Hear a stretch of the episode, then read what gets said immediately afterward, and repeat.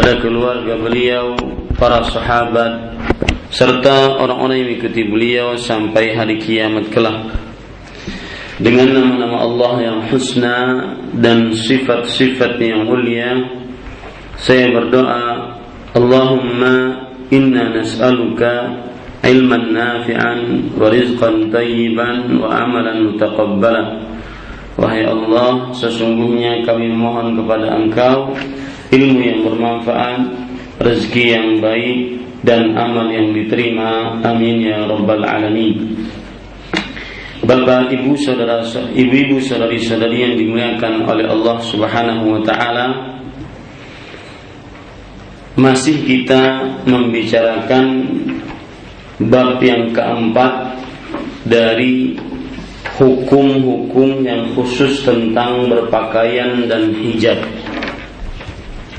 Dan pada kesempatan kali ini kita membahas yaitu yang berkaitan dengan hijab pada halaman 79.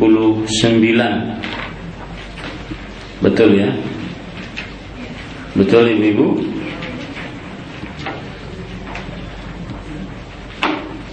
Nah, ini karena jaraknya terlalu jauh jadi kadang-kadang susah untuk mengingatnya.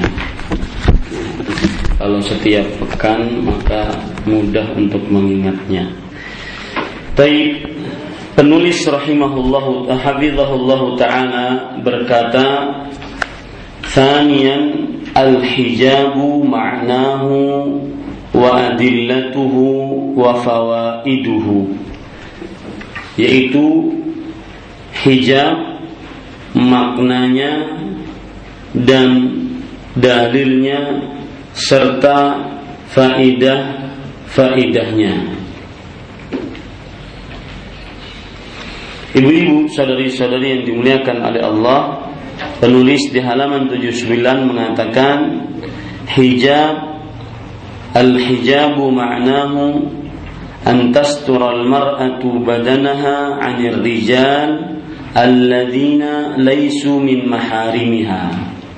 Hijab adalah sesuatu yang dapat digunakan oleh wanita untuk menghalangi tubuhnya dari pandangan laki-laki yang bukan mahramnya. Kalau kita perhatikan pada perkataan apa yang ditulis oleh penulis di sini bahwa hijab adalah sesuatu. Jadi kata hijab itu sesuatu yang dapat digunakan oleh wanita untuk menghalangi tubuhnya dari pandangan lelaki. Makanya kalau kita perhatikan perkataan dari para ulama bahasa hijab secara bahasa adalah al-man'u minal wusul. Artinya yaitu larangan untuk sampai. Ini hijab secara etimologi bahasa. Larangan untuk sampai. Jadi kalau ada orang Arab berkata hajabahu maka maksudnya adalah melarangnya melarangnya dengan menutupinya. Itu yang disebut dengan hijab. Secara bahasa, kalau kita perhatikan ayat-ayat suci Al-Quran yang menunjukkan akan hal ini, di antaranya yaitu surat Sa ayat 32. Allah Subhanahu wa taala berfirman, "Hatta tawarat bil hijab." Artinya sampai dia me, e, bersembunyi di balik hijab. Artinya tidak terlihat, tertahan untuk terlihat. Hatta tawarat bil hijab sampai bersembunyi dengan hijab. Begitu juga secara bahasa bisa kita lihat dalilnya yaitu dari surat Al-A'raf ayat 46 Allah Subhanahu wa taala berfirman wa bainahuma hijab. Artinya di antara keduanya ada hijab. Artinya ada penghalang antara keduanya. Ya antara keduanya.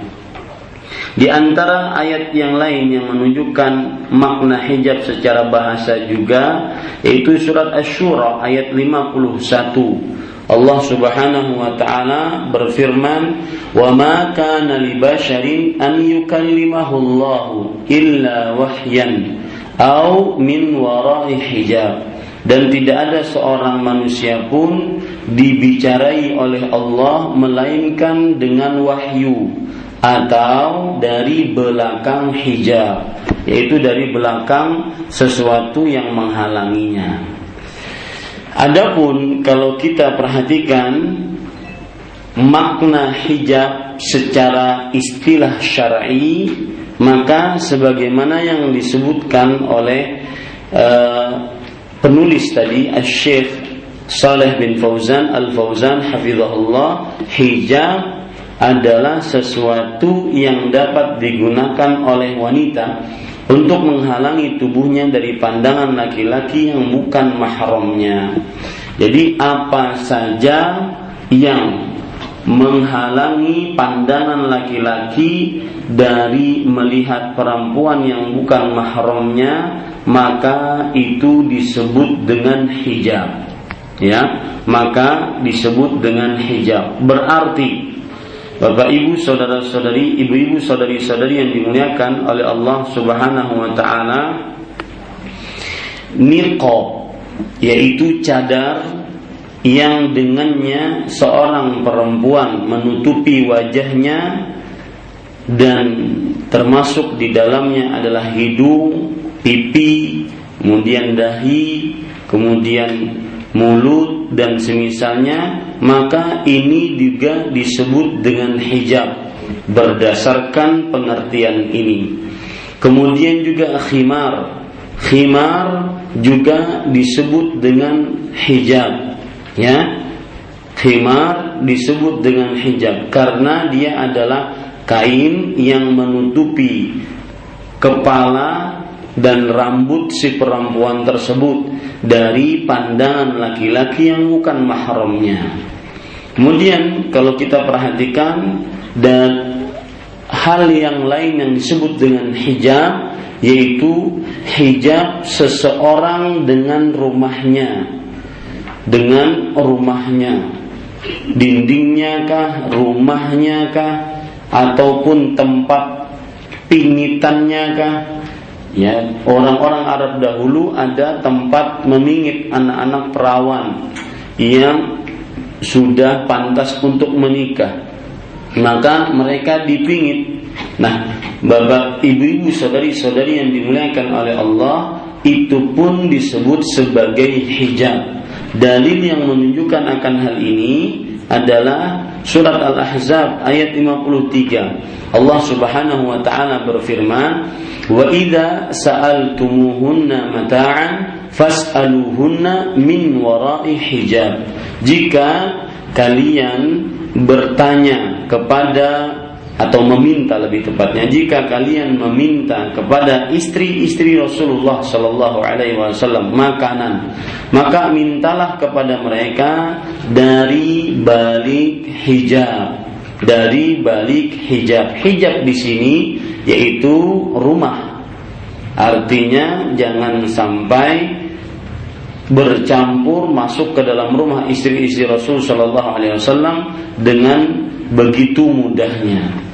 Kemudian juga dalil yang lain yaitu surat Al-Ahzab ayat 53. Allah Subhanahu wa taala berfirman, "Wa qarna fi buyutikunna wa la tabarrajna tabarrujal jahiliyatil ula." Dan diamlah kalian wahai para wanita di rumah-rumah kalian dan janganlah kalian berdandan dengan dandanan jahiliyah generasi pertama. Ini berarti ini juga adalah hijab. Rumah berarti adalah hijab. Kemudian termasuk daripada hijab yang lainnya itu jilbab. Jilbab jenis-jenis hijab. Ya, jilbab jenis-jenis hijab.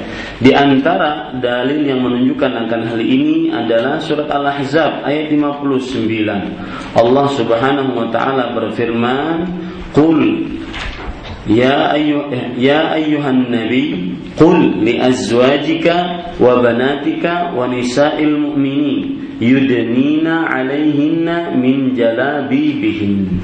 Artinya Wahai Nabi, katakanlah untuk istri-istrimu, anak-anak perempuanmu dan seluruh kaum mukminat agar mereka memanjangkan jilbab-jilbab mereka. Ini menunjukkan bahwa jilbab adalah termasuk dari hijab. Intinya, ibu-ibu, saudari-saudari yang dimuliakan oleh Allah Subhanahu wa taala, hijab adalah sesuatu yang menghalangi pandangan lelaki dari melihat seorang wanita muslimah. Ya, dari melihat seorang wanita muslimah. Baik itu dengan khimar, niqab, jilbab, rumah, horden atau eh, je, apa dinding atau yang semisalnya maka itu disebut dengan hijab. Kemudian Syekh Saleh bin Fauzan Al-Fauzan hafizahullah berkata, "Kama qala ta'ala la yubdina zinatahunna illa ma dhahara minha wal yadribna bi khumurihinna ala juyubihinna." ولا يبدين زينتهن إلا لبعولتهن أو آبائهن أو آباء بعولتهن أو أبنائهن أو أبناء بعولتهن أو إخوانهن Artinya dan janganlah mereka menampakkan mereka di sini adalah para perempuan. Menampakkan perhiasan mereka. Perhiasan yang dimaksud adalah bukan hanya perhiasan yang dipakai, akan tetapi sesuatu yang bisa menggoda lelaki, di antaranya anggota tubuhnya. Ya, bukan hanya perhiasan yang dipakai dari misalkan anting, kalung, gelang, gelang kaki atau yang semisalnya. Akan tetapi perhiasan juga termasuk adalah seorang wanita berhias, berdandan. Maka janganlah itu diperlihatkan.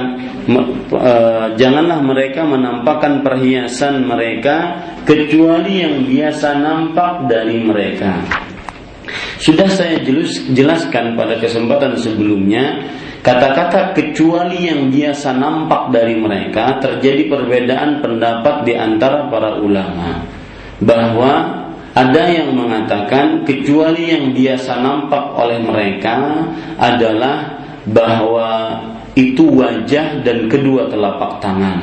Berarti seluruh tubuh wajib ditutup kecuali wajah dan kedua telapak tangan. Sedangkan di sana ada pendapat yang lain dan ini pendapat dari Abdullah bin Mas'ud radhiyallahu anhu bahwa kecuali yang nampak dari mereka maksudnya adalah pakaian mereka maka mau tidak mau harus kelihatan nampak dari mereka. Pendapat Abdullah bin Mas'ud radhiyallahu anhu ini menunjukkan bahwa seluruh perempuan tertutup ya dari pandangan laki-laki. Semuanya adalah aurat seluruhnya baik wajahnya dan juga kedua telapak tangannya dan ini dari mulai dahulu terjadi perbedaan pendapat di antara para ulama dari ayat inilah ada yang mengatakan menutup wajah wajib, menutup kedua tangan wajib. Ada yang mengatakan sebagaimana pendapatnya Abdullah bin Mas'ud. Ada yang mengatakan bahwa yang menutup wajah dan kedua telapak tangan hukumnya hanya kesunahan dan keutamaan saja dan dia tidak berdosa membuka wajah dan kedua telapak tangannya. Saya tidak ingin masuk karena itu sudah sering saya bahas masalah itu. Tapi Bapak Ibu saudara-saudari yang dimuliakan oleh Allah dan hendaklah mereka menutup kain kudung ke dada mereka. Kain kudung yang dimaksud adalah kerudung yaitu khimar. Ya dalam bahasa Arabnya istilahnya adalah khimar. Khimar itu adalah yang menutup ke menutup kain yang menutup kepala dan rambut kepala. Nah, mereka ya biasanya wanita Arab jahiliyah mereka tidak mengikatnya di bawah lehernya. Akan tetapi cuma meletakkan di atas kepalanya saja makanya diperintahkan oleh Allah di sini dan hendaklah mereka menutup kain kudung ke dada mereka maksudnya sebagaimana yang ibu-ibu pakai sekarang kain kudungnya itu ditutup ke dada mereka ya sehingga yang di sini tidak terlihat. Kemudian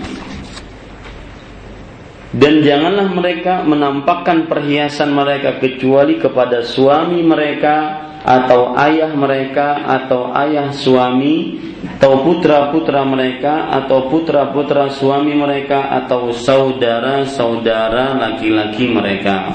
Ini adalah sebagian dari mahram perempuan ya surat An-Nur menunjukkan kepada sebagian eh, ayat 31 menunjukkan kepada sebagian mahram perempuan yaitu di sini suami kemudian uh, bapak kemudian mertua laki-laki anak laki-laki kemudian anak tiri laki-laki kemudian saudara laki-laki. Ini sebagian dari mahram perempuan. Yang menjadi pembicaraan di sini yang berkaitan dengan hijab adalah wal yadribna bi khumurihinna. Hendaknya mereka meletakkan menutupkan kain kudung ke dada mereka. Itu yang di salah satu makna dari hijab. Ya sebagaimana yang sudah kita sebutkan macam-macam hijab tadi di antaranya adalah khimar. Kain yang menutupi rambut kepala dan kepala secara keseluruhan. Kemudian ibu-ibu saudari-saudari penulis menyebutkan uh, dalil yang kedua yaitu waqala ta'ala wa idza sa'altumuhunna mata'an fas'aluhunna min wara'i hijab artinya apabila kamu meminta sesuatu keperluan kepada istri-istri Nabi, maka mintalah dari belakang hijab. Surat Al-Ahzab ayat 57.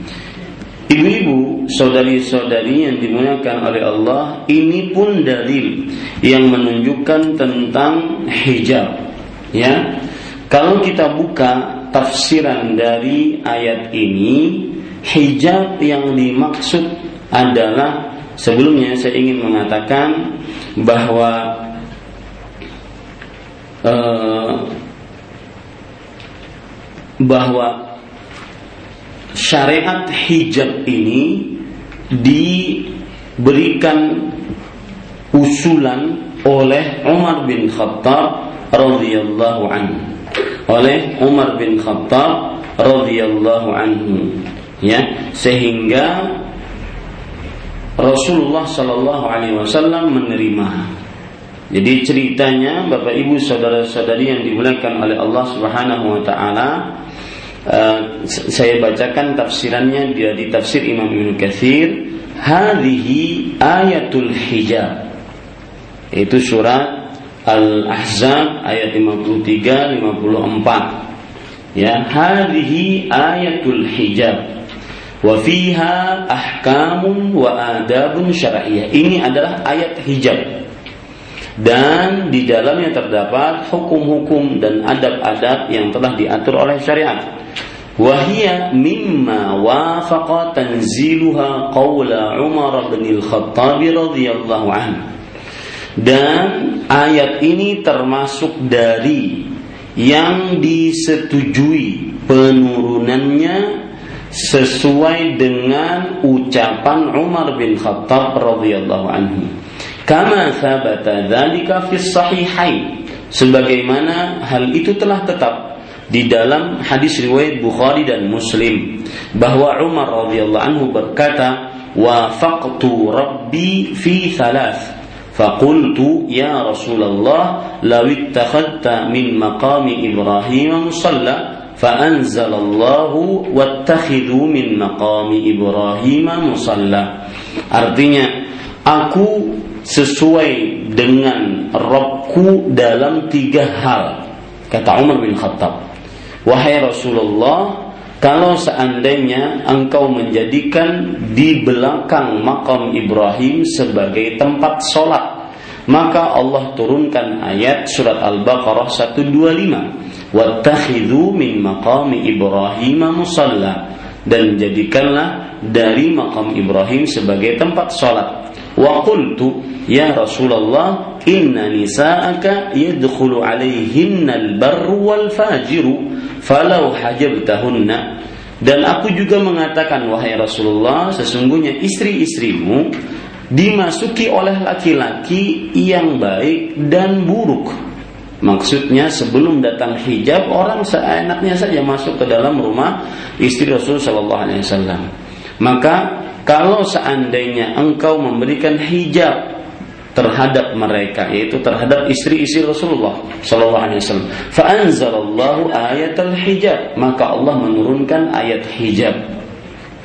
Kemudian wa qultu li azwajin nabi sallallahu alaihi wa ala alihi wasallam lamma tamala'na alaihinna fil ghairah asa rabbuhu in talaqakunna an yubdilahu azwajan khairan minkunna Fanazalat kadzalik. Dan aku mengatakan kepada istri-istri Rasulullah Sallallahu Alaihi Wasallam, ketika mereka terlalu berlebihan dalam merasa cemburu, maka uh, Umar bin Khattab mengatakan, semoga Allah Rabbnya jika menjadikan Nabi Muhammad SAW mentalak istri-istrinya maka Allah akan menggantikan dengan istri-istri yang lebih baik dari kalian. Ini tiga perkara yang Umar bin Khattab radhiyallahu anhu beliau uh, disepakati oleh Allah Subhanahu wa taala. Yang menjadi pembicaraan di sini adalah yaitu ayat surat Al-Ahzab ayat 54 tadi bahwa Umar bin Khattab radhiyallahu anhu memberikan kepada Rasulullah saran wahai Rasulullah eh, rumahmu bisa dimasuki oleh laki-laki yang baik dan buruk. Maka kalau seandainya engkau berkenan memerintahkan istri-istrimu ummahatul mukminin ibunya kaum beriman dengan hijab maka turunlah ayat tersebut ya turunlah ayat tersebut. Ada lagi penjelasan yang lebih detail oleh Imam Ibnu Katsir rahimahullah yaitu wa kana waktu nuzul nuzuliha fi sabihati ursi Rasulillah sallallahu alaihi wasallam bi Zainab binti Jahsh alladhi tawalla Allah taala tazwijuha tazwijaha bi nafsihi artinya turun tepatnya turun ayat tersebut surat Al-Ahzab ayat 54 yaitu pagi hari ketika Rasulullah SAW menikah dengan Zainab binti Jahsh. Yang mana yang menikahkan Zainab binti Jahsh kepada Rasulullah langsung Allah Subhanahu wa taala. Dan itu pada uh, wa kana dzalika fil dzilqa'dah minas sanatil khamisah. Dan itu pada bulan Dzulqa'dah dari tahun yang kelima. Dan ini adalah pendapatnya Qatadah Ibn Da'amah As-Sadusi. Ini para ikhwan yang dirahmati oleh Allah ibu-ibu saudari-saudari itu cerita tentang uh, kenapa kemudian Allah menurunkan ayat jika kalian wahai para sahabat minta makanan ada keperluan kepada istri-istri Rasulullah mintalah dari balik hijab. Maka itu ceritanya ya. Jadi itu adalah sarannya siapa tadi? Sarannya siapa? Umar bin Khattab radhiyallahu an. Ini Bapak Ibu saudara-saudari yang dimuliakan oleh Allah Subhanahu wa taala. Kalau kita perhatikan ada cerita lagi yang uh, lebih detail jadi ceritanya tadi kan ketika Nabi Muhammad SAW menikahi Zainab binti Jahsh. Ceritanya yang lebih detail diceritakan oleh Anas bin Malik radhiyallahu anhu sebagai pembantu Rasulullah di rumah Rasul Shallallahu alaihi wasallam. Beliau bercerita, "Lama tazawwaja Rasulullah sallallahu alaihi wasallam Zainab bint Jahsh, da'al qauma fata'imu thumma jalasu yatahaddatsun lihat ketika Rasul Shallallahu alaihi wasallam menikah dengan Zainab bintu Jahsh maka beliau mengundang para sahabat. Kemudian mereka makan-makan. Lalu setelah makan mereka ngobrol. Ka'annahu yatahayya lil qiyam falam. Ternyata Rasul Shallallahu Alaihi Wasallam setelah itu ingin bangun, artinya ingin menyudahi pertemuan ini karena baru menikah ingin ketemu dengan istrinya. Ya, maka para sahabat pun tidak bangun-bangun. Falamma ra'a dzalika qama Falamma qama qama man qama wa qa'ada thalathatu nafar. Ketika melihat hal itu, para sahabat juga nggak bangun-bangun, nggak pulang-pulang, maka beliau berdiri. Ketika Nabi Muhammad SAW berdiri, ada sebagian yang ikut berdiri, artinya ingin pulang. Tapi ada tiga orang yang masih tersisa duduk.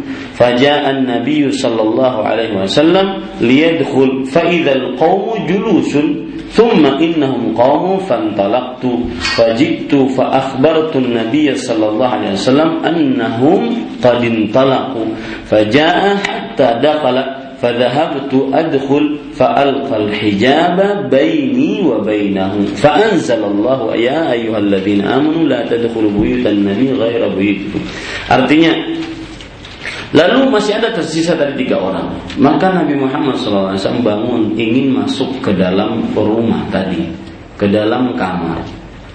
Ternyata orang-orang masih duduk di situ. Kemudian mereka pun bangun. Lalu kata Anas bin Malik radhiyallahu anhu, maka Aku pun pergi menemui Rasul Shallallahu Alaihi Wasallam dan memberitahukan bahwa orang-orang yang tadi duduk di dalam sudah pergi wahai Rasulullah. Lalu beliau masuk ke dalam rumah dan aku pun masuk ke dalam rumah. Maka kemudian beliau meletakkan hijab kain di situ. Maka turunlah ayat surat Al-Ahzab ayat 53 sampai 54.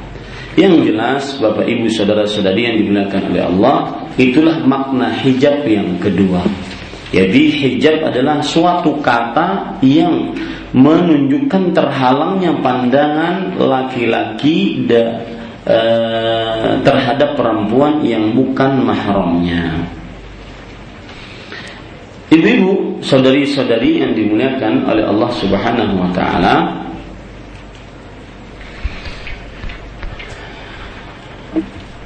Kalau kita perhatikan tentang keutamaan berhijab, ya, tentang keutamaan berhijab, maka di sana terdapat keutamaan-keutamaan yang begitu luar biasa. Atau sebelum keutamaan kita baca dulu ayatnya. Ayatnya kita baca dulu. Penulis rahimahullahu taala berkata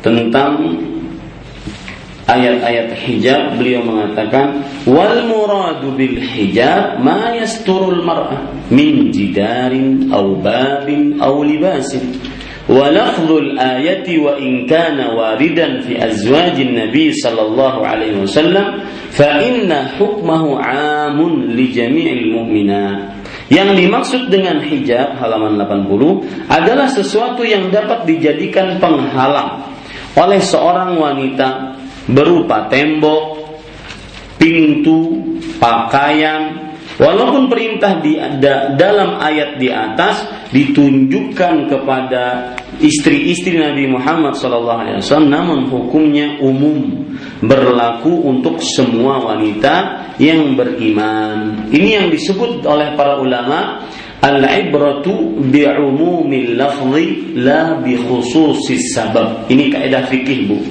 Ya, silahkan digaris bawahi yang menjadi ukuran adalah keumuman redaksi dalil bukan kekhususan sebab terjadinya dalil tersebut. Yang menjadi ukuran adalah keumuman keumuman redaksi dalil bukan kekhususan yang menjadi sebab terjadinya dalil tersebut. Maksudnya adalah ayat ini kan ditujukan kepada istri Nabi. Apakah hukumnya untuk istri Nabi? Maka jawabannya tidak. Kenapa? Karena tadi kaedahnya berbunyi yang menjadi ukuran adalah keumuman redaksi dalil. Ya, istri Nabi dan juga seluruh wanita yang beriman bukan kekhususan yang terjadi pada nabi pada istri-istri Nabi Muhammad sallallahu alaihi wasallam. Coba perhatikan kenapa demikian? Karena penulis mengatakan li'annahu 'allala dzalika biqaulihi ta'ala dzalikum atharu liqulubikum wa qulubihim.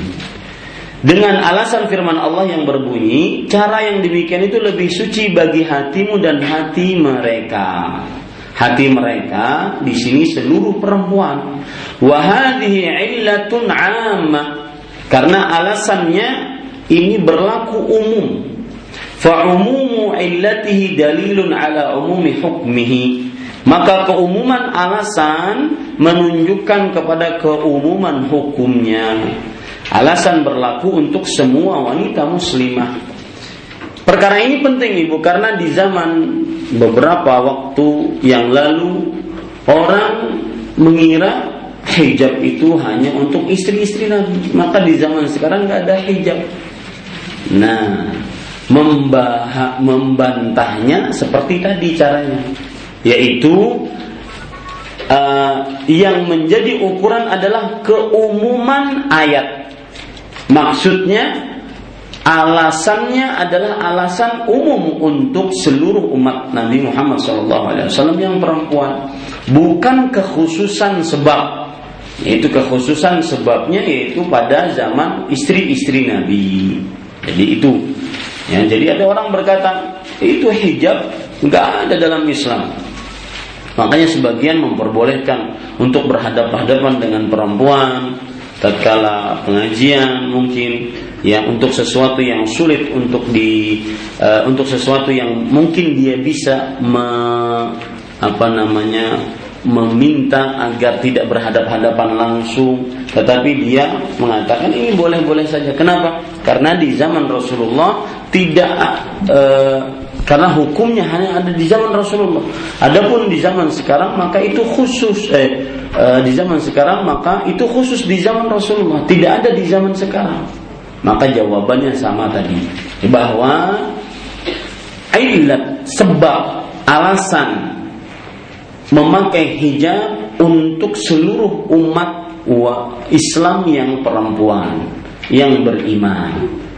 Adapun khusus sebabnya maka itu bukan menjadi sandaran hukum. Ya. Ini coba perhatikan surah Al-Ahzab Allah berfirman dalam surah Al-Ahzab, "Ya ayyuhan nabi, qul li azwajika wa banatika wa nisa'il mu'minin yudnina 'alaihinna min jalabibihin." Lihat.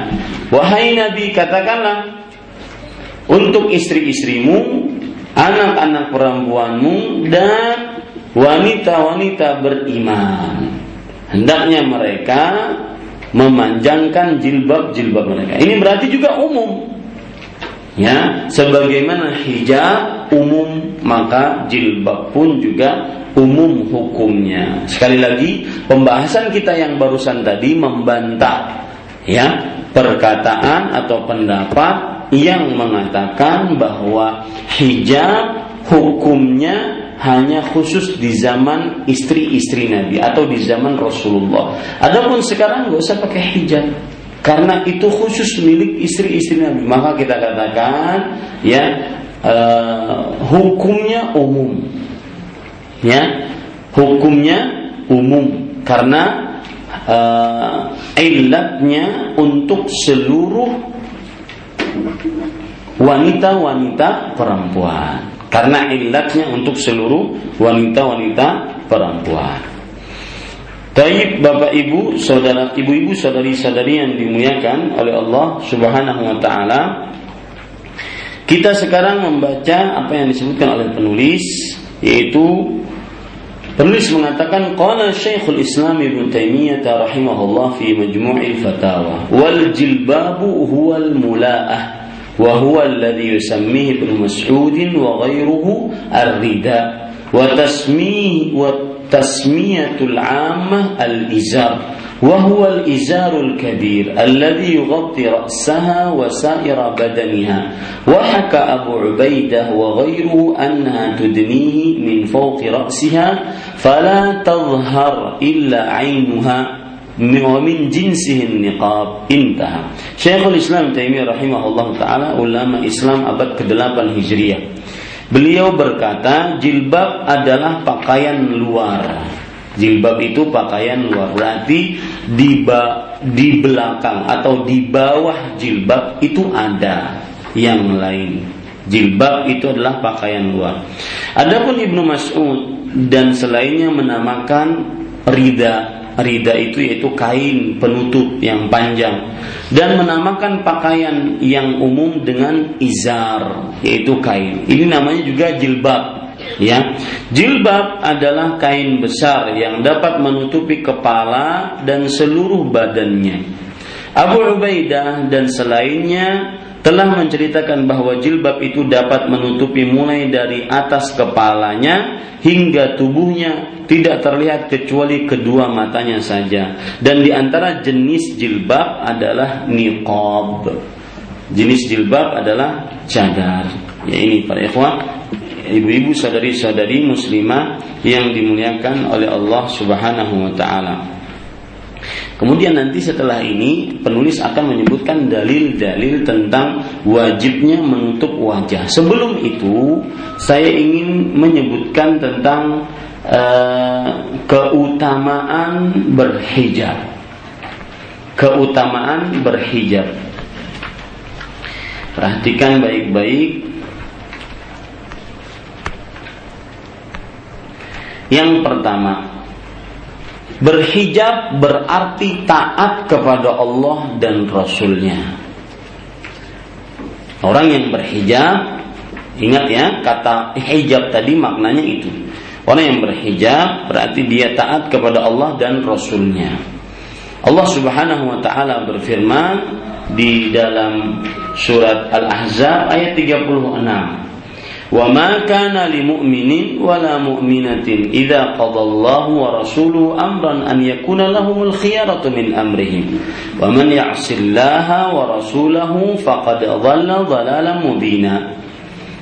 Ya, ayat ini menunjukkan tentang wajibnya taat kepada Allah dan Rasulnya apabila Allah telah menentukan sebuah perkara.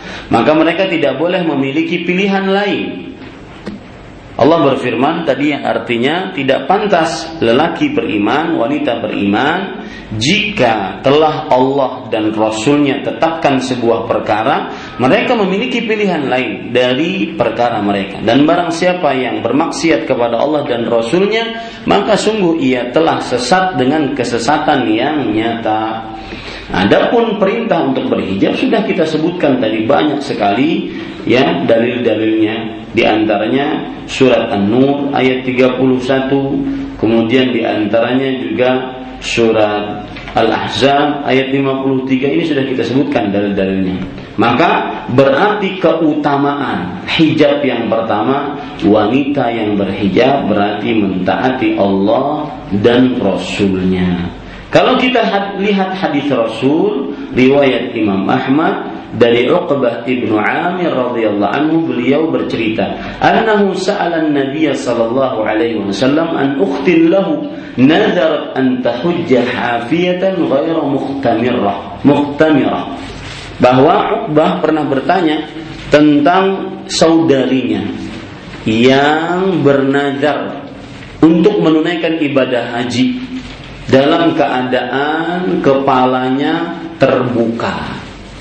Jadi nagarnya itu perempuan ini menunaikan ibadah haji tanpa menutup kepala. Perempuan padahal. Maka apa kata Rasulullah SAW? Muruha fal tahtamir walitarkab walitasum thalathata ayyam. Perintahkan wanita tersebut untuk berkhimar yaitu menutup kepala dengan khimar. Dan hendaknya dia pergi menunaikan ibadah haji tetapi dia berpuasa selama tiga hari. Kenapa? Karena nazarnya tidak dilakukan. Ya padahal itu maksiat. Tetapi karena sudah bernazar maka dia harus membayarnya. Lihat penjelasan Imam Al-Khattabi rahimahullah. Beliau mengatakan ama amruhu iyyaha bil ikhtimar anna an-nadra lam yan'aqid fihi Adapun perintah Rasul Shallallahu Alaihi Wasallam untuk memakai khimar penutup kepala karena nazarnya tidak sah karena maksiat. Lianna dzalika maksiat. Karena itu adalah sebuah maksiat. Wan nisa'u ma'muratun bil ikhtimari wal istitar. Para perempuan diperintahkan untuk memakai hijab yaitu dengan khimar menutup kepalanya dan juga menutup tubuhnya. Keutamaan hijab yang kedua yaitu hijab adalah tanda keimanan. Hijab adalah tanda keimanan. Lihat Rasulullah Shallallahu Alaihi Wasallam, eh, Allah Subhanahu Wa Taala berfirman dalam surah An-Nur ayat 31, Wa kullil mu'minat. Lihat ya, Wa kullil mu'minat يغضضن من أبصارهن ويحفظن فروجهن ولا يبدين زينتهن إلا ما ظهر منها ولا يبدين زينتهن إلا لبعولتهن أو آبا sampai ayat yang ke-31 lihat saja di situ dan katakanlah untuk wanita-wanita beriman lihat menunjukkan hijab adalah tanda wanita beriman ya bagi siapa yang tidak berhijab maka kurang keimanannya Kemudian juga lihat perkataan Aisyah radhiyallahu anha. Suatu ketika ada perempuan dari Bani Tamim, keturunan Tamim menemui Aisyah. Dan mereka ini memakai pakaian yang tipis, menerawang, transparan di hadapan Aisyah. Maka Aisyah radhiyallahu anha berkata, "In kuntunna mu'minat hadha bilibasil mu'minat." Wa in kuntunna ghaira mu'minatin fatamatta'na bihinna bihi. Jadi ketika ada perempuan-perempuan menemui Aisyah, disebutkan riwayat ini dalam riwayat Ma'alimus Sunan. Menemui Aisyah, kemudian mereka memakai kain-kain yang tipis. Maka Aisyah mengomentari pakaian mereka. Kalau kalian wanita-wanita beriman, maka bukanlah ini pakaian wanita-wanita beriman. Jika kalian bukan wanita-wanita beriman, maka silahkan pakai itu. Nah ini, perhatikan bagaimana kalau seandainya Aisyah radhiyallahu anha melihat sekarang perempuan-perempuan di zaman sekarang, ya betapa beliau akan murka. Ada lagi uh, riwayat yang disebutkan di dalam kitab tafsir Al-Qurtubi yaitu pernah seorang arus arus uh, yaitu mempelai wanita, pengantin wanita masuk menemui Aisyah wa 'alaiha khimarun qibtiyun mu'asfar yaitu pengantin wanita tersebut memakai penutup kepala yang tipis memperlihatkan rambutnya dan bercorak. Maka Ummul Mukminin Aisyah radhiyallahu anha berkata, "Lam tu'man bi suratin nur imra'atun talbasu hada." Tidak akan pernah aman berdasarkan surat An-Nur wanita yang memakai pakaian seperti ini.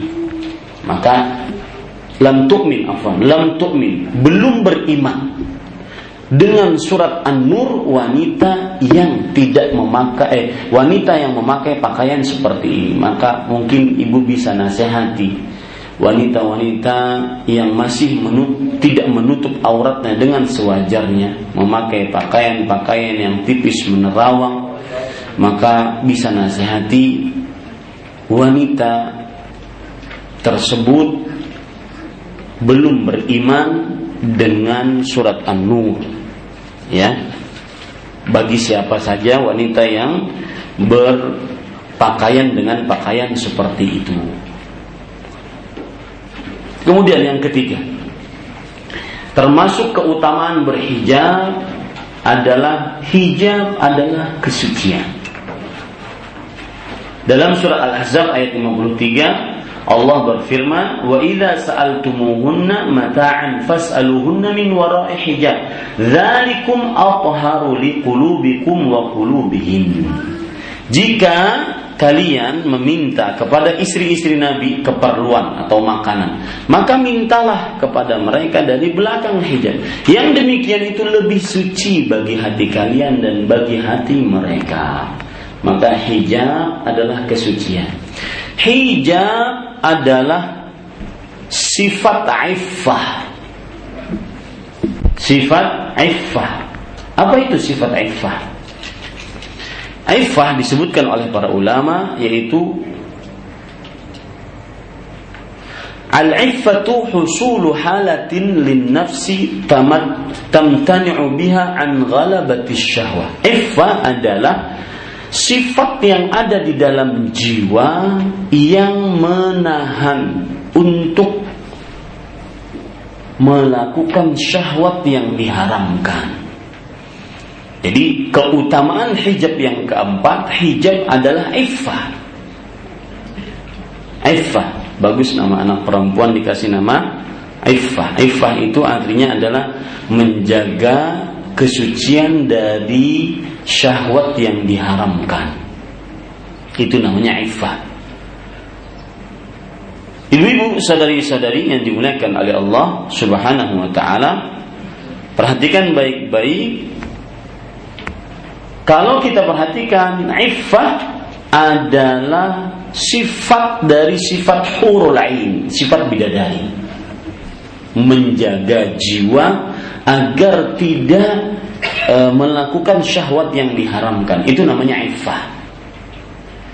Coba perhatikan sifat-sifat bidadari yang Allah Subhanahu wa taala sebutkan di antaranya dalam surah Ar-Rahman ayat 72 hurun maqsuratun fil khiyam bidadari-bidadari yang terbatas hidupnya di dalam eh, tenda-tenda, tidak keluar dari rumah.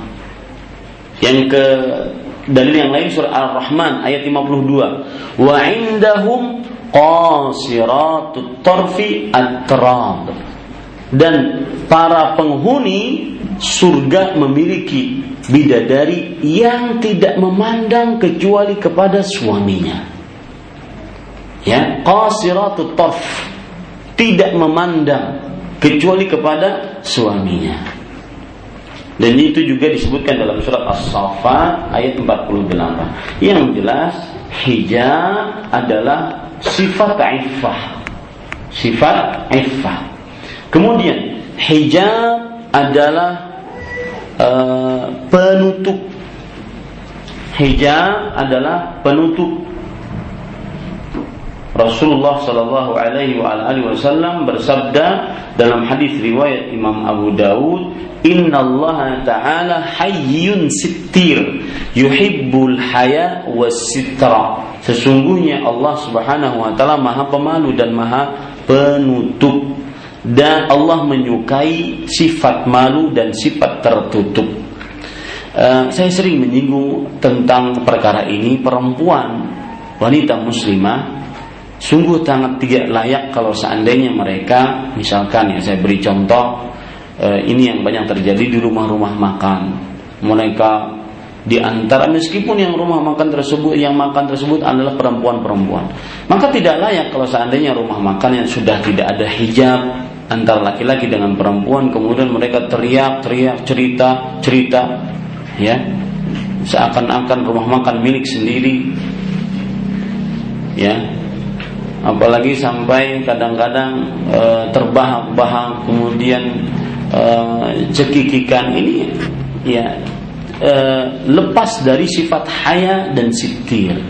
Lepas daripada sifat pemalu dan tertutup ya saya ingin sekali kalau seandainya ada perempuan-perempuan itu seperti perempuan-perempuan yang ada e, bukan saya membanding-bandingkan akan tetapi Seperti perempuan-perempuan yang ada di Arab Saudi, mereka tidak akan mengangkat suara mereka di hadapan laki-laki yang bukan mahramnya. Ya. Yang bukan mahramnya. Apalagi sampai teriak-teriak. Apalagi sampai berkuciak-kuciak. Ya.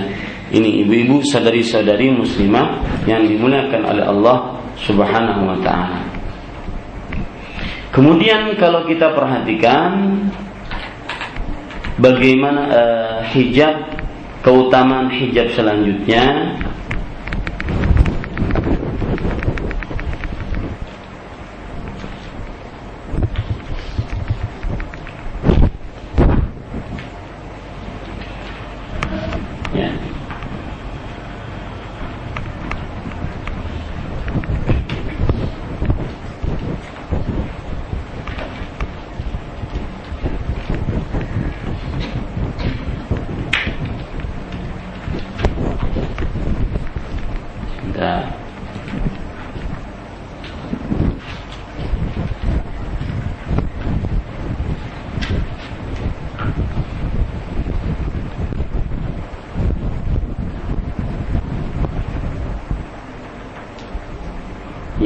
Itu kira-kira uh, tentang keutamaan-keutamaan hijab yang bisa kita sampaikan.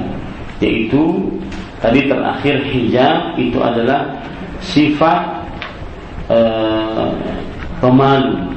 Ya sifat pemalu dan penutup dan Allah Subhanahu wa taala menyukai sifat pemalu dan sifat tertutup dari seorang perempuan jadi kalau seandainya Anda mempunyai anak perempuan yang dia pemalu, tidak suka di depan orang banyak, maka ini adalah sebuah keutamaan, bukan sebuah keterbelakangan.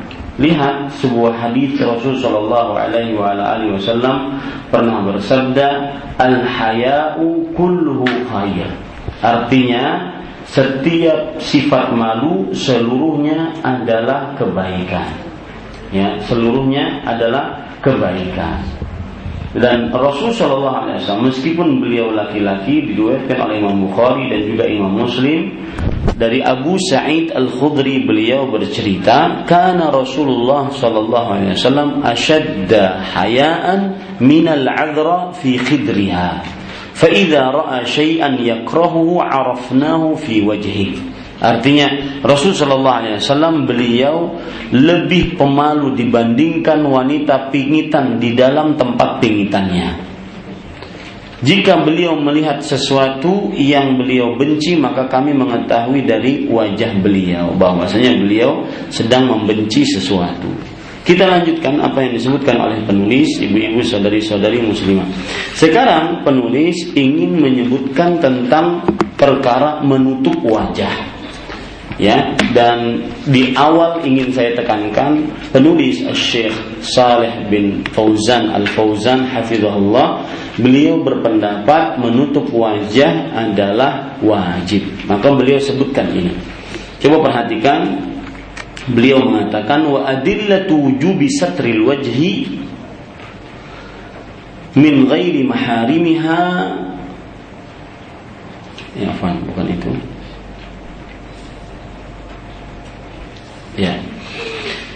Penulis mengatakan wa min adillati sunnah an-nabawiyah ala wujubi taghdiyatil mar'ati wajhiha min ghairi maharimiha hadithu Aisyah radhiyallahu anha qalat kana ar-rukban yamurruna bina wa nahnu ma'a Rasulillah sallallahu alaihi wasallam muhriman fa idza hadau bina sadalat ihdana jilbabaha min ala wajhiha. Fa idza jawazana kashafnahu.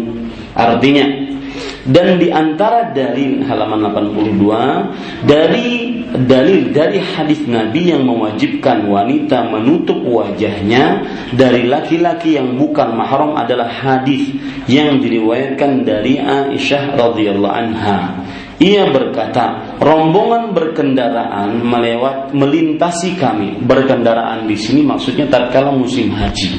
Dahulu kan orang kalau melewat e, menunaikan ibadah haji dari Madinah ke Mekah, mereka menaiki kendaraan onta atau yang semisalnya. Maka rombongan kendaraan ini melintasi kami. Ini bukan kendaraan yang sepeda motor bukan. Ya, mobil apalagi ya bukan rombongan kendaraan melintasi kami dan kami sedang melakukan ihram lihat ini sedang mereka berihram bersama Rasulullah SAW. Kita tahu wanita yang sedang berihram itu tidak boleh memakai penutup wajah yang diikat di atas wajahnya. Tidak boleh memakai cadar. Aisyah berkata, "La tantaqibul mar'atu wa la talbasul quffazain." Seorang wanita yang berihram tidak boleh berniqab itu memakai cadar dan tidak boleh memakai sarung tangan. Maka disebutkan di sini sedang ihram, berarti mereka sedang membuka wajahnya. Apabila rombongan itu bertatapan, yaitu sebenarnya bukan bertatapan ya, sejajar itu lebih tepatnya. Sejajar dengan kami, maksudnya ini perempuan, ya ini ini kelompok perempuan. Kemudian rombongan tersebut sejajar dengan kami ya. Karena mungkin terkejar ada yang naik onta terkejar ada yang terlambat dan semisalnya. Tiap-tiap orang dari kami menurunkan memanjangkan jilbabnya dari kepala hingga menutup wajahnya. Jadi kain yang menutupi kepala tersebut diturunkan sampai menutup wajahnya ini dalam keadaan mereka sedang berihram. Dan apabila rombongan itu telah berlalu, kami pun membuka wajahnya. Kalau laki-laki tersebut sudah berlalu di depan, maka kami buka wajah kami. Nah, uh, ini kata penulis rahimahullah taala salah satu dalil yang menunjukkan bahwa wanita wajib menutup wajahnya. Ya, Kemudian beliau menyebutkan wa adillatu wujubi satri wajhil mar'ah min ghairi maharimiha min alkitab wa sunnati katsira. Dalil-dalil wajibnya wanita menutup wajahnya dari laki-laki yang bukan mahramnya cukup banyak. Ya. Wa inni uhiluka ayyatuhal ukhtul muslimah fi dzalika ala risalah. Akan kami tunjukkan beberapa referensi buku wahai saudariku kaum muslimah yang menjelaskan tentang hijab dan pakaian dalam sholat. Ini yang pertama, ya karya Syekhul Islam Ibn Taimiyah rahimahullah. Wa hukmu sufur wal hijab li samahati Syekh Abdul Aziz Ibn Ba Ibn Abdullah Ibn Baz rahimahullah dan uh, risalah hijab karya Syekh Abdul Aziz bin Baz. Kemudian ورسالة الصارم المشهور على المفتونين بالسفور للشيخ حمود bin Abdullah At-Tuwaijiri yang uh, risalah keras yang masyhur bagi orang-orang yang terfitnah dengan membuka jilbab karya Syekh bin Hamud bin Abdullah At-Tuwaijiri. Wa risalatul hijab di Syekh Muhammad bin Shalih Al-Utsaimin dan risalah hijab karya Syekh Muhammad bin Shalih Al-Utsaimin faqad tadammanat hadhihi ar-rasailu ma yakfi. Maka tulisan-tulisan di atas cukup meliputi masalah itu. Maksudnya adalah masalah menutup wajah. Ya, tetapi seperti yang saya sebutkan, ini terjadi perbedaan pendapat di antara para ulama tentang menutup wajah. Kebanyakan ulama-ulama yang ada di Arab Saudi mereka me berpendapat bahwa menutup wajah adalah wajib. Adalah wajib. Berarti berdosa wanita yang tidak menutup wajah. Mereka berdalil tadi salah satu dalil yang mereka kuat wanita yang sedang ihram saja yang aturan tidak boleh menutup wajahnya mereka tetap menurunkan kain dari atas kepalanya sehingga menutup wajahnya dan ini bisa jadi solusi untuk ibu-ibu yang mungkin dia kebiasaannya tidak membuka wajah di muka umum. Jadi di luar rumah nggak pernah terbuka wajahnya. Maka risih kalau seandainya dia terbuka wajahnya, meskipun dalam keadaan berihram yang aturan diperbolehkan. Maka di sana ada cara, yaitu mungkin jilbabnya dikasih dua e, tingkatan, kemudian setelah itu dia uh, julurkan jilbab kainnya tersebut dari atas kepalanya menutup wajahnya. Wallahu a'lam. Ini bukan berarti menutup wajah, tetapi menjulurkan kain dari atas kepala ya yang menghalangi wajahnya untuk terlihat sehingga dia tidak risih untuk terlihat wajahnya. Kemudian ibu-ibu saudari-saudari muslimah yang dimuliakan oleh Allah masih banyak yang disebutkan oleh penulis tentang uh, hijab ini. Karena waktu yang tidak mencukupi maka saya cukupkan untuk penjelasannya. Kemudian kita buka sesi tanya jawab. Itu yang bisa saya sampaikan. Wa sallallahu nabi Muhammad walhamdulillahi rabbil alamin silahkan dari Radio Gema Madinah Assalamualaikum warahmatullahi tidak bolehkah istri tidur lebih dahulu daripada suaminya? Benarkah adanya demikian dan apakah ada hadisnya dari Muhammad Alvin Ridho? Maka jawabannya tidak ada dalil yang menunjukkan akan hal ini. Ya, yang tidak diperbolehkan itu adalah seorang wanita tidak melayani suaminya di atas ranjangnya ataupun seorang wanita tidur tidak di ranjang suaminya jika suaminya ada di dalam rumahnya. Wallahu a'lam. Silahkan ibu-ibu yang di sini.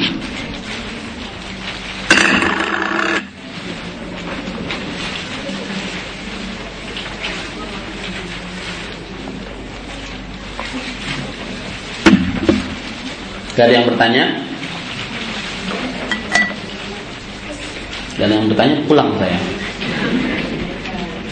Ya, silahkan Bu.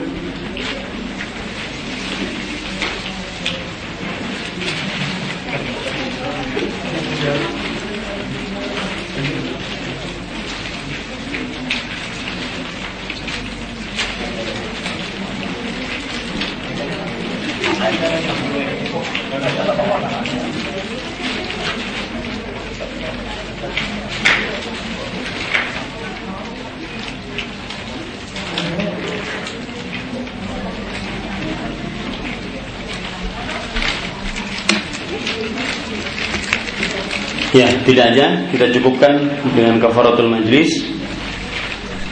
Enggak ada ya?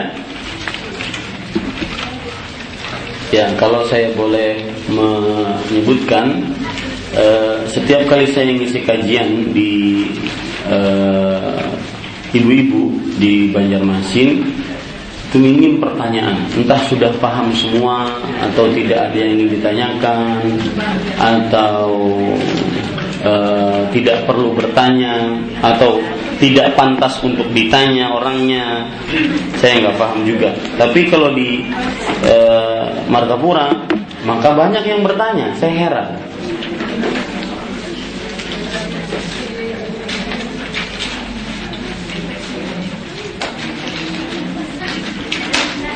Ya. Cukup. Nah, hanya telepon. Hambar dah. Hmm. Assalamualaikum warahmatullahi wabarakatuh. Assalamualaikum warahmatullahi wabarakatuh. Baik, barakallah. Uh, Ustaz, ini pertanyaan di luar materi. Hmm. Uh, bolehkah kita membiasakan untuk mengusap mengusap kaki kita yang sudah kita wudhu kan kita pakai kaos kaki. Kalau kita ke pengajian pas kita batal eh, kita selalu membiasakan untuk mengusapnya saja tidak melepas kaos kakinya. Boleh. Karena hukum mengusap di, di atas khuf termasuk di dalamnya mengusap di atas kaos kaki. Boleh ya tapi dengan syarat-syarat yang sudah ditentukan oleh para ulama fikih di antaranya yaitu sebelum mengusap ketika memakai e, kaos kaki tersebut memakainya dalam keadaan e, kakinya sudah suci dalam keadaan berwudu. Maka kemudian dia memakai kaos kaki lalu setelah itu dia ingin mengusapnya boleh. Yang kedua syaratnya adalah dia mengusapnya dalam jarak satu hari satu malam tidak lebih dari itu kalau seandainya dia mukim yang ketiga syaratnya adalah hadas yang dia dapati bukan hadas kecil hadas besar tetapi hadas kecil seperti buang angin buang air kecil, buang air besar. Adapun kalau hadas besar seperti junub maka itu wajib dilepas dan wajib mandi. Boleh, bahkan itu memudahkan kaum muslim dibandingkan terlihat kakinya ke sana kemari yang memakai pakaian yang seperti itu, mengusap di eh, atau memakai berwudu dengan cara seperti itu diperbolehkan. Dan itu sebuah keringanan. Meskipun tidak dalam perjalanan. Karena bagi yang mukim satu hari satu malam bagi yang musafir tiga hari tiga malam. Wallahu a'lam. Nah yang lain satu lagi Ustaz. Tafadhol. Uh, bagaimana uh, kalau imam salah dalam bacaan sholatnya, perempuan menepuk tangannya. Seperti apa Ustaz cara menepuk tangannya? Ya, menepuk tangannya adalah sebagai isyarat saja. Penggantian dari kata subhanallah. Karena ketika perempuan dia tidak disyariatkan untuk mengucapkan subhanallah atau Allahu akbar atau yang semisalnya sebagai peringatan bagi sang imam, maka sang perempuan dia menepuk tangannya. Tetapi menepuk tangan itu tatkala imam salah di dalam gerakan, bukan dalam bacaan. Adapun dalam bacaan, wallahu alam, eh, sang makmum perempuan dia tidak me, saya tidak tahu ada dalil yang membolehkan untuk perempuan membenarkan bacaan imam. Adapun salah maka salah dalam gerakan misalkan yang aturan duduk tasyahud maka beliau di, berdiri imamnya berdiri sedangkan makmum perempuannya tahu maka dia menepuk tangannya. Ya menepuk tangannya. Adapun salah bacaan maka saya tidak tahu apakah e, salah bacaan juga harus menepuk tangan. Allahu a'lam. Saya tidak tahu. Nah yang lain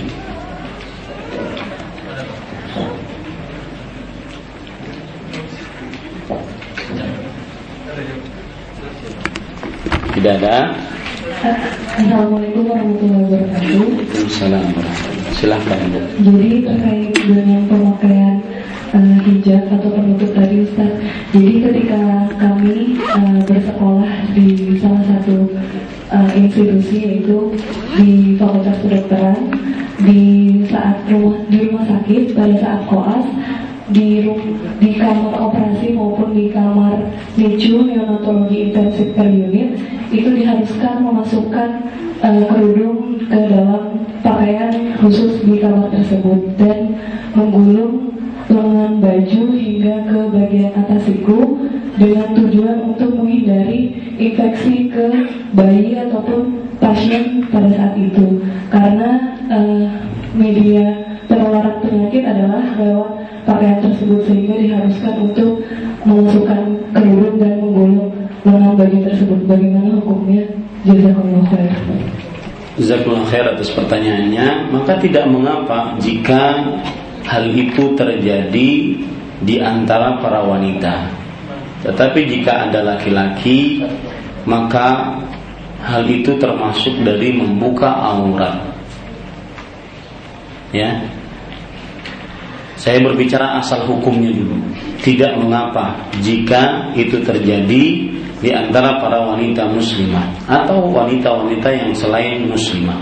Tidak mengapa. Tetapi uh, asal hukumnya tidak diperbolehkan membuka lengannya sampai siku di hadapan laki-laki yang bukan mahramnya.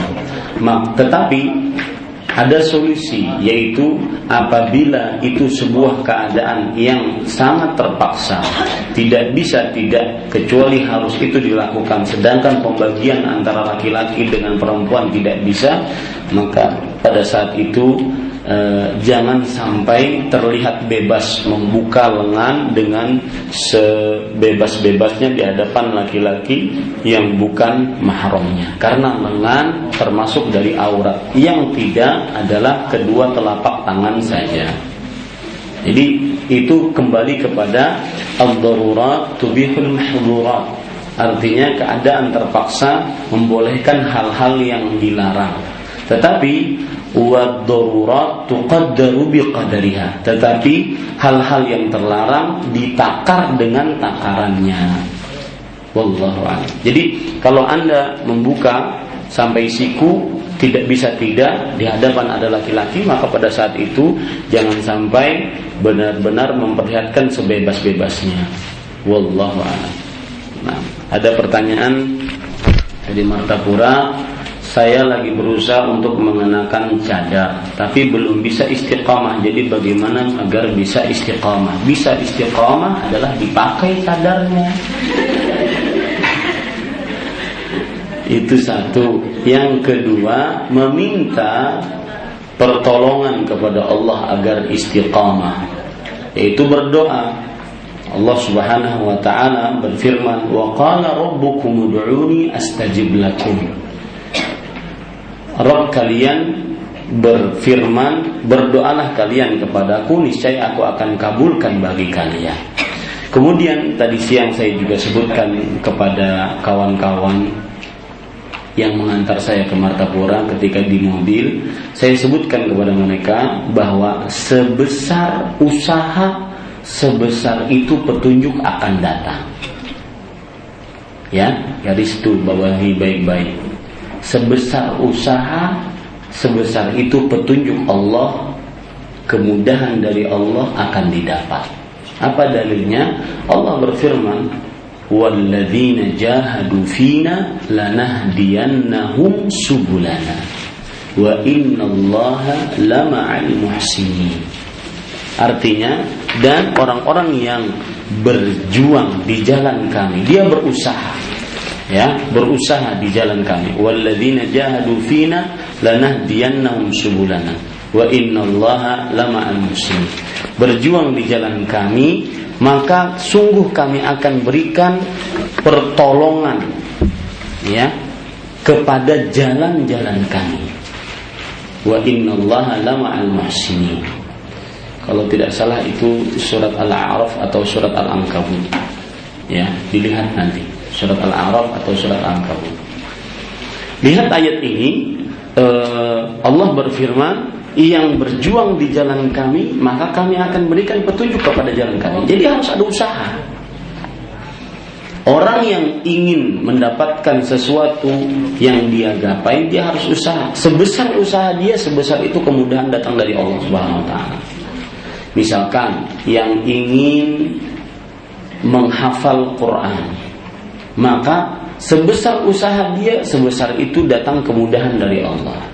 Yang ingin mempelajari bahasa Arab maka sebesar itu usaha dia sebesar itu datang kemudahan datang dari Allah. Yang ingin lancar membaca Al-Quran maka sebesar itu usaha dia sebesar itu pula kemudahan datang dari Allah.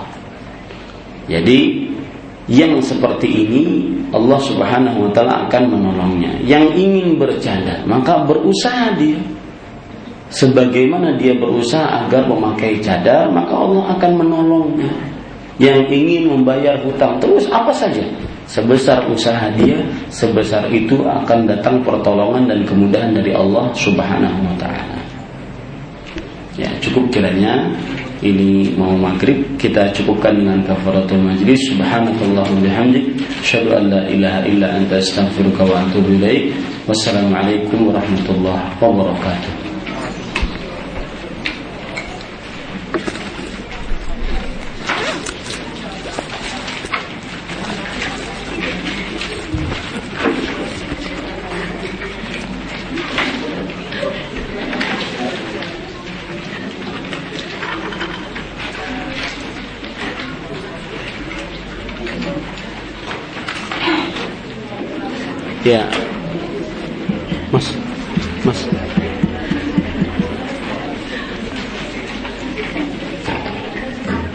Ya, ayat yang saya sebutkan tadi surat Al-Ankabut ayat 69. Ya, sebesar usaha, sebesar itu kemudahan datang dari Allah. Surat Al-Ankabut ayat 69.